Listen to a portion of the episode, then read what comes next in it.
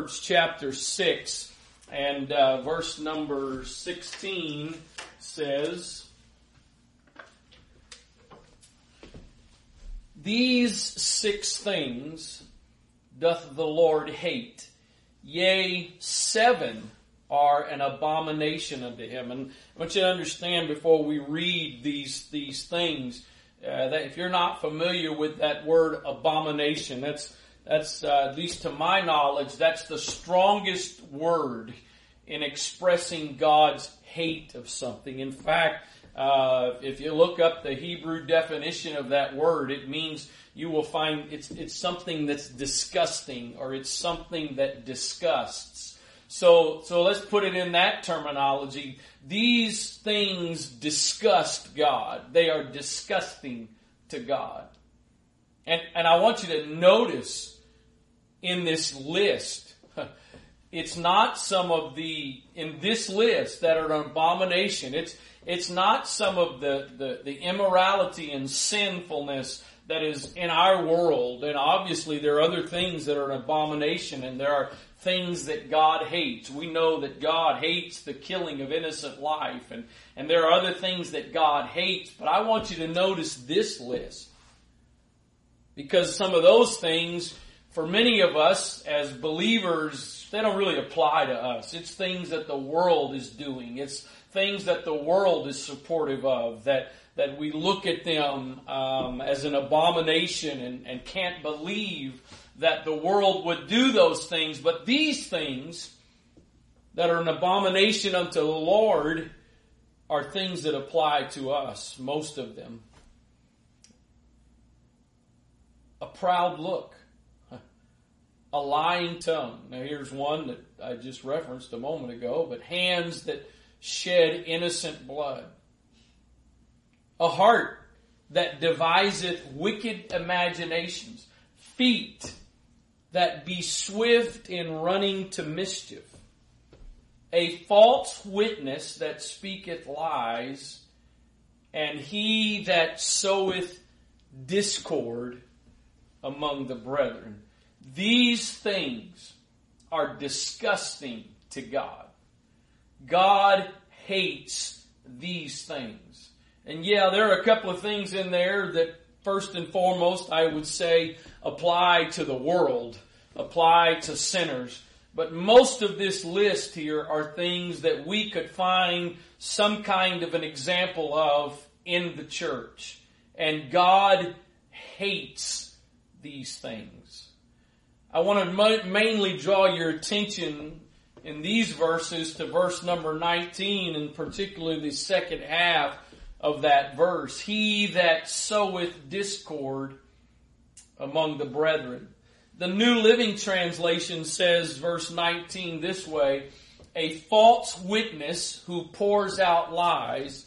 And then, and then I, I, I listen to the term that is used here and, and, and the King James, it's brethren, but I want you to notice, in fact, I'm going to read three more translations of this verse, and I want you to, to notice the word that's used here in place of brethren. So again, a false witness who pours out lies, and then here it is, a person who sows discord in a family. So the word family here is replacing the word brethren from the King James. The New Century Version says it this way a witness who lies, and someone who starts arguments among families. And then the Message Bible, a mouth that lies under oath, and then a troublemaker in the family. A troublemaker in the family. God hates, God hates those that sow discord among the brethren. Those who stir up trouble in a family. I, I don't think I have to tell most of you watching this that we are also the family of God. There are multiple uh, symbols or analogies that God uses throughout Scripture to to uh, say what we are as the church. And, and one of those things that we are is we are a family. That's why we call each other brother so and so, sister so and so, because we are the family of God. And God hates those who stir up trouble in the family. And let me just make it plain here. We're not talking in the context of the world and sinners or backsliders. Those that are in the family who stir up the family. And I believe the primary context of what he's saying here and how that discord is sown is by our mouths. It is by our words. And and I I uh, I, I know the first couple of weeks, it, at least what I recall, was a little more encouraging, uplifting, and trying to give hope and faith and whatever. And and we've kind of these last couple of weeks gotten more down to some nitty gritty things. But we're dry docked. and I think there's a few things God wants to do in, in, that He's already doing, but in the remainder of this time, that when we come out of this, that, that there's going to be some things that have been uh, fixed or repaired. Uh, hopefully, some things maybe that He's taken out of us and, and, and eliminated from us. And hopefully some things that He's put into us. So the, the, the primary way is that discord is sown is by our words. It's by gossip. I know most of us, most of us never consider ourselves a gossip. No offense to anyone that may be watching that possibly sort of fits this description. Uh, so please forgive me, but I think oftentimes we we think of a gossip, we think of this little old gray-headed lady, uh, or a couple of little old gray-headed ladies that are just yeah, yeah, yeah, and about everything. Listen to what the word gossip means according to a couple of uh, regular old dictionaries. In fact, if you will uh, if you'll do a word search in the King James Bible for the word gossip, you're, you're not going to find the actual word there. You are going to find a lot of principles that deal with gossip. But according to the Cambridge Dictionary, gossip is conversation or reports about other people's private lives that might be unkind, disapproving, or not true. Get that first part. Conversations or reports about other people's lives, excuse me, other people's private lives. They may be unkind, disapproving, or not true. The bottom line is they may be true. And then the dictionary.com defines gossip as idle talk or rumor, especially about the personal or private affairs of others. Now I want you to notice that, that the dictionary.com definition here. I want you to notice that in that definition, there is nothing said about what's being said being wrong or false. It is idle talk or rumor about the personal or private affairs of others. And I'm just going to go ahead and say it plainly right now. There is a bit too much of talk about people's private stuff that goes on amongst people in this congregation. And you're sowing discord, and it is an abomination to God we may want to go back to those first couple of weeks. That may be a little more enjoyable than this. There's, there's two words. You won't find the word gossiper in the Bible, but there are two words that essentially are synonyms of a gossiper. One of them, we'll find it in Proverbs 16 and 28 a froward man soweth strife, and a whisperer separateth chief friends. So the first word is a whisperer. A whisperer separateth chief friends. The message Bible says it this way troublemakers start fights, gossips break up friendships. Troublemakers start fights, gossips break up friendships. The word whisperer in the Hebrew means this to murmur, to complain, to whisper. It is a backbiter, a slanderer, a talebearer, or a talebearer. You ever notice what is, what sound do you make to get somebody's attention when you want to whisper to them and tell them a secret? Psst. Psst. That, that's how we, when we're trying to be quiet, we're, we're trying to tell a secret. It's psst. And, and most of the time, in the context of the whisperer and what uh, is talking about here in verse 28, it, it may not be literally preceded by a psst, but figuratively it could be.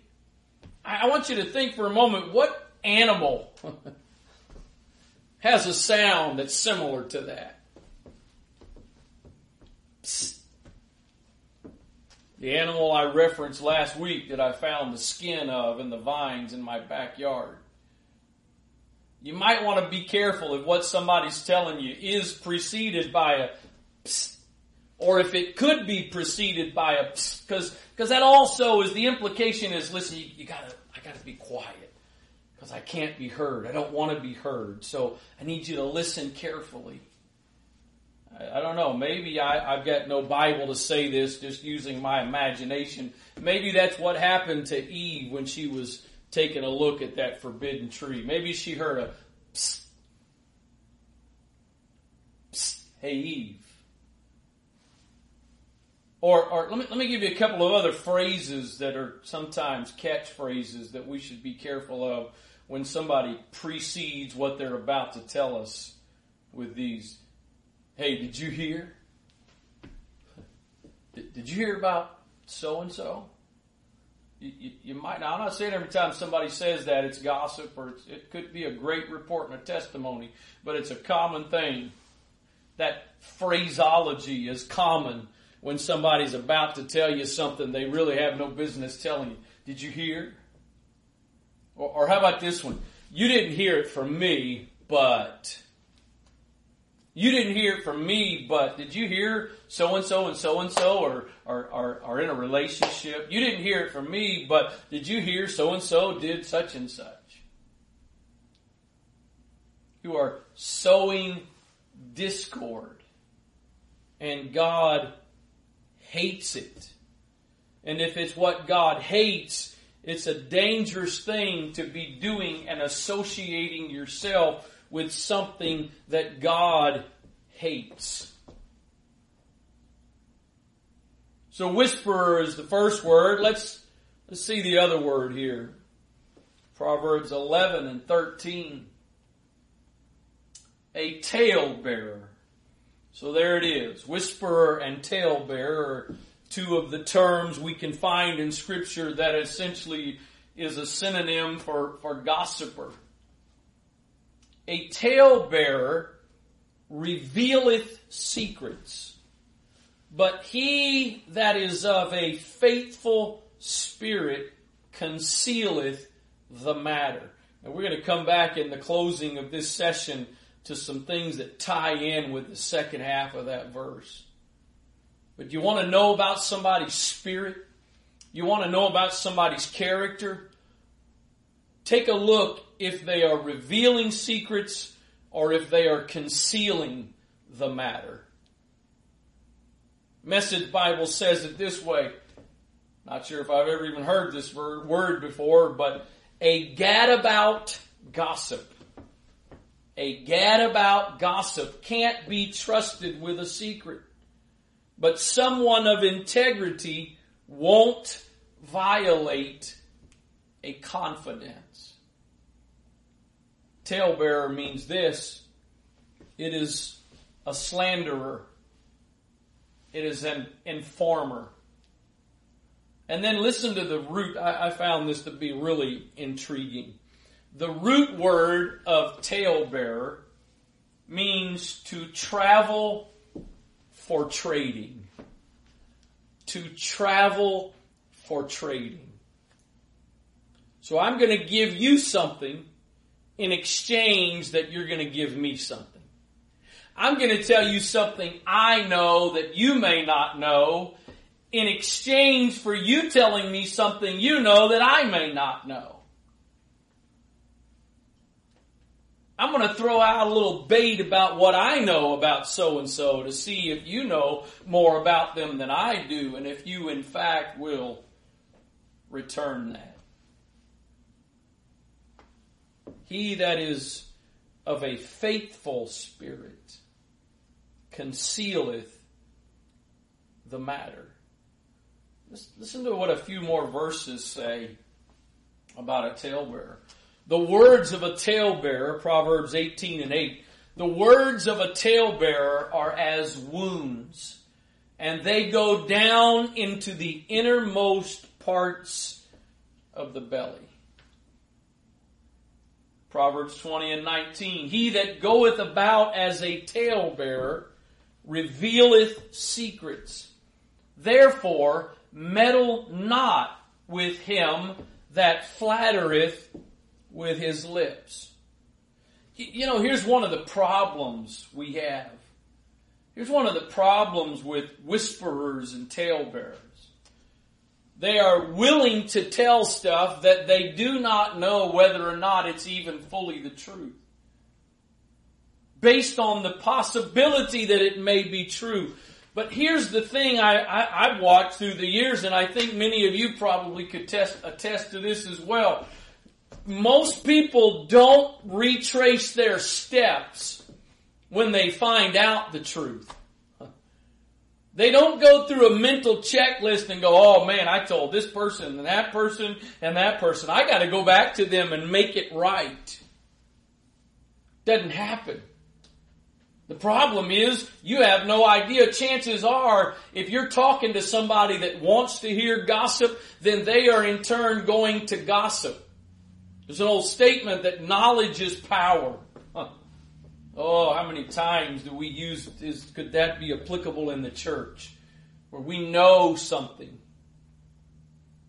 we know some things and we let people know. We don't always let them know what we know. We just let them know we know. But again, the person that is likely to listen and want to hear the whisperers, the gossip, they're not going to keep it to themselves. So not only does the gossiper not go back to the person they told, they've got no idea how much it spread. I know, I know, there, there's some other things I am sure, confident that God, the reason why God's got us dry docked. I, I'm going to tell you in my spirit this evening, I feel like that this, this, this session right now is something we need to let God help us with. We need to come out of this time of isolation, letting God help, having helped us learn how to be somebody that is trustworthy and that is not sowing discord.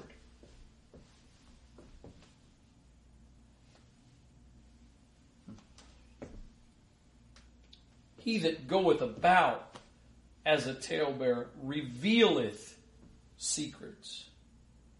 Therefore, meddle not with him that flattereth. Don't, don't get caught up with that person.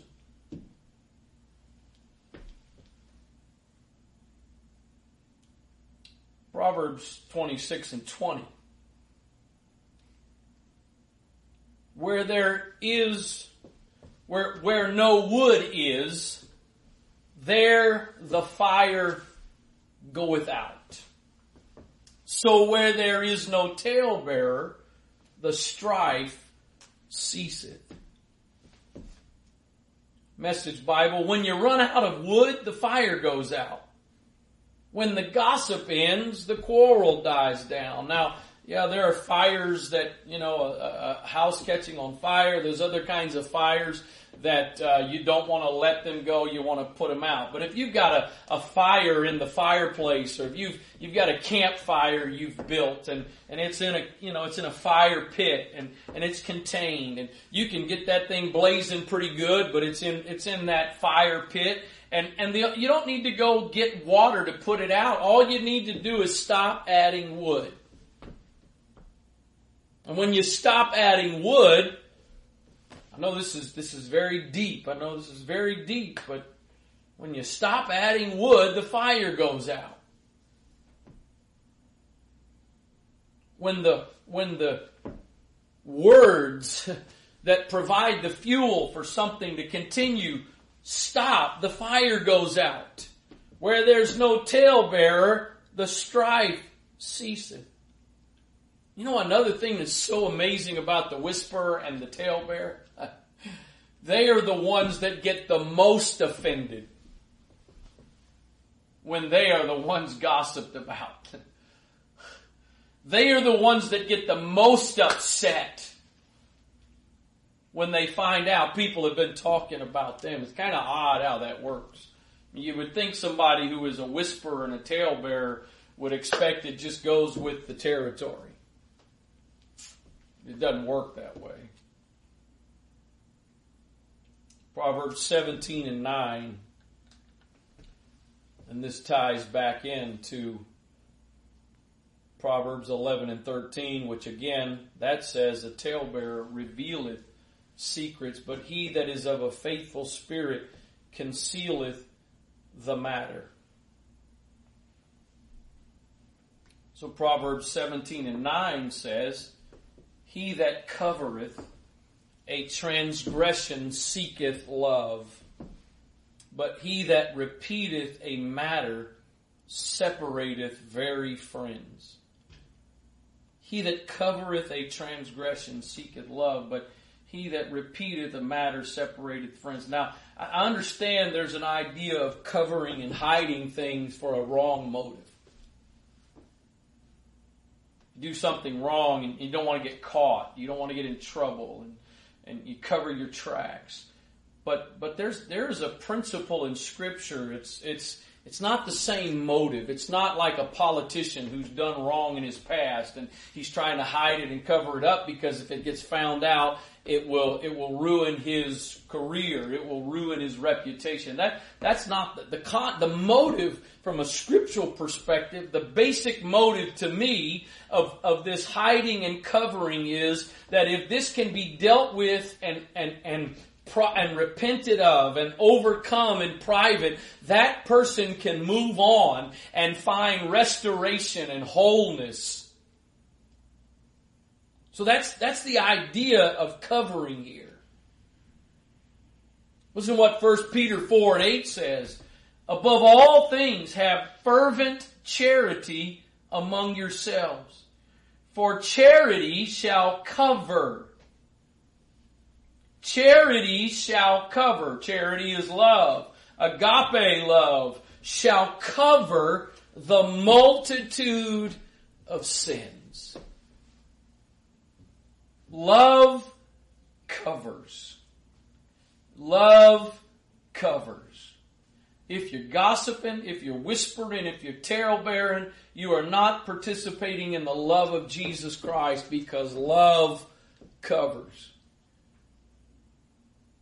I'm, I'm, gonna I'm gonna make this a little maybe a little bit more practical here for a moment than I maybe I should, but I am anyway.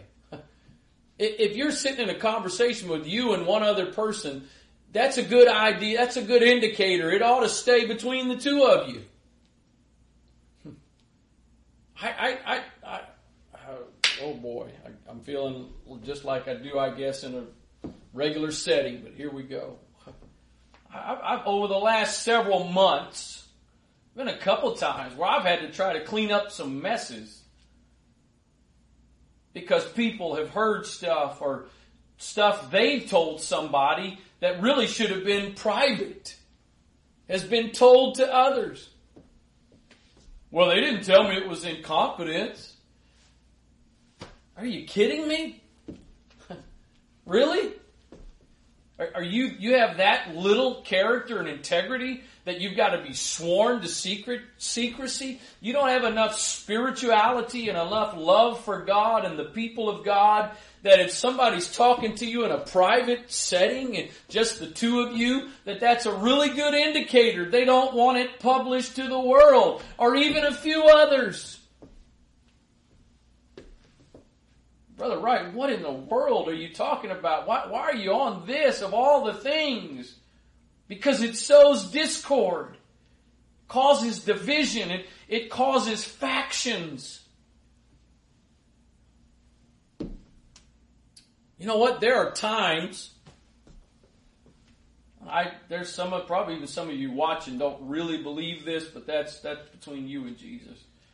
There are times there are things that go on, people do, people in leadership do, that is a known by things that are that are sin, lifestyles that are wrong, and and and apparently everybody knows, and I will put my hand on a Bible that there have been times that there were things that everybody knew and assumed I knew that I did not know. But I'll tell you the flip side of that there's some things that people don't know that I know. I mean, the person that did them knows I know because we talked. The person that did them knows I know because we've worked through those things. But nobody else knows. We, we, we should not. Those of us that are currently a part of this body, but those that will come in the future that God would add to us. We should never have to walk into any kind of a setting, whether it's a church service, an oikos, uh, some other kind of ministry function. We should never have to walk into any kind of a setting with some kind of uncomfortableness because we think people, well, they know, they know what I did, they know I messed, they know mistakes I made.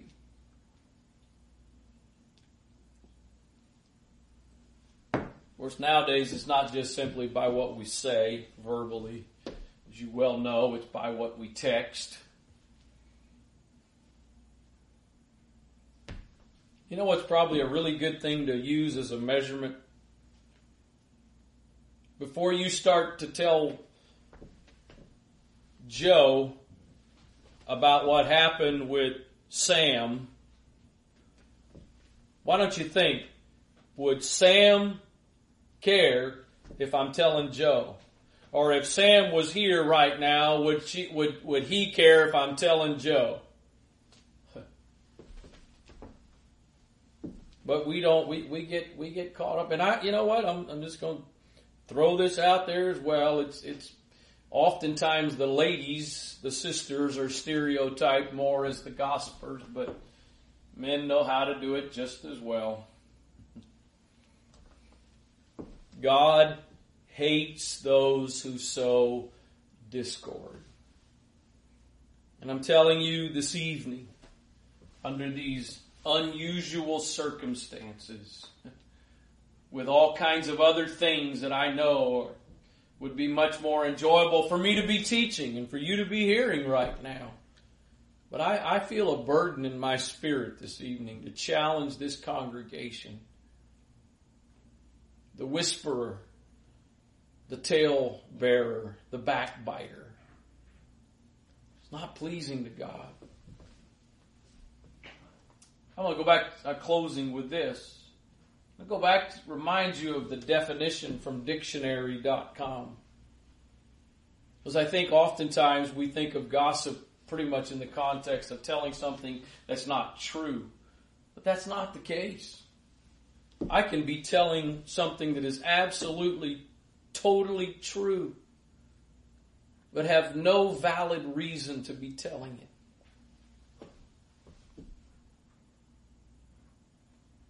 And that that's gossip. It can be true, but it's gossip. I want to challenge you with something the safest place. If you're struggling with something, if there's, if there's somebody you know that's struggling with something, if your attitude and your spirit, if your motive is right, you will go vertical with what you have to say. if you're going horizontal, if you're going to peers about concerns or issues with others, you don't have a right motive and a right spirit. What I mean by going vertical, go to your go to your deacon, go to your ministry department head, go to another elder in the church, come to me. Oh, I don't want to do that, brother. Right up. Kind of hard to not question a motive if that's. Well, I, I don't want to tattle. It's amazing. We don't want to tattle, but we'll talk peer to peer. I'm not going to go tell somebody in leadership what we know about or what we think is an issue, but we'll, we'll go peer to peer. Where should know it by heart, but I'm going to read it one more time as I quit. Where no wood is, the fire goes out. Where there's no talebearer, the strife ceaseth. Father, I'm asking you to help us tonight. God, I, I believe with all of my heart there, there's a variety of things you're doing in us collectively as a church and individually. Collectively is the church, the body of Christ worldwide. But I believe there's things you're doing in Antioch Central, and I believe there's things you're wanting to do in our lives individually. And I pray, God, that in the next few days, as we continue for whatever period of time in this, this season of isolation that we're in, that you'd cause every one of us, help every one of us to do some self evaluation in this area. To be very honest and open with ourselves and more importantly with you. Are we are we participating in things? Are we participating in conversations that are sowing discord among the brethren? And if so, help us to change our ways. Help us to be one of those that conceals a matter, not, not out of the wrong motive, not trying to hide to get away with, but, but out of love to cover. Love covers. Love covers to, to give the individual who's made a mistake and who's messed up to have a chance to get things right. Help us tonight. Help us as a congregation. In Jesus' name, amen.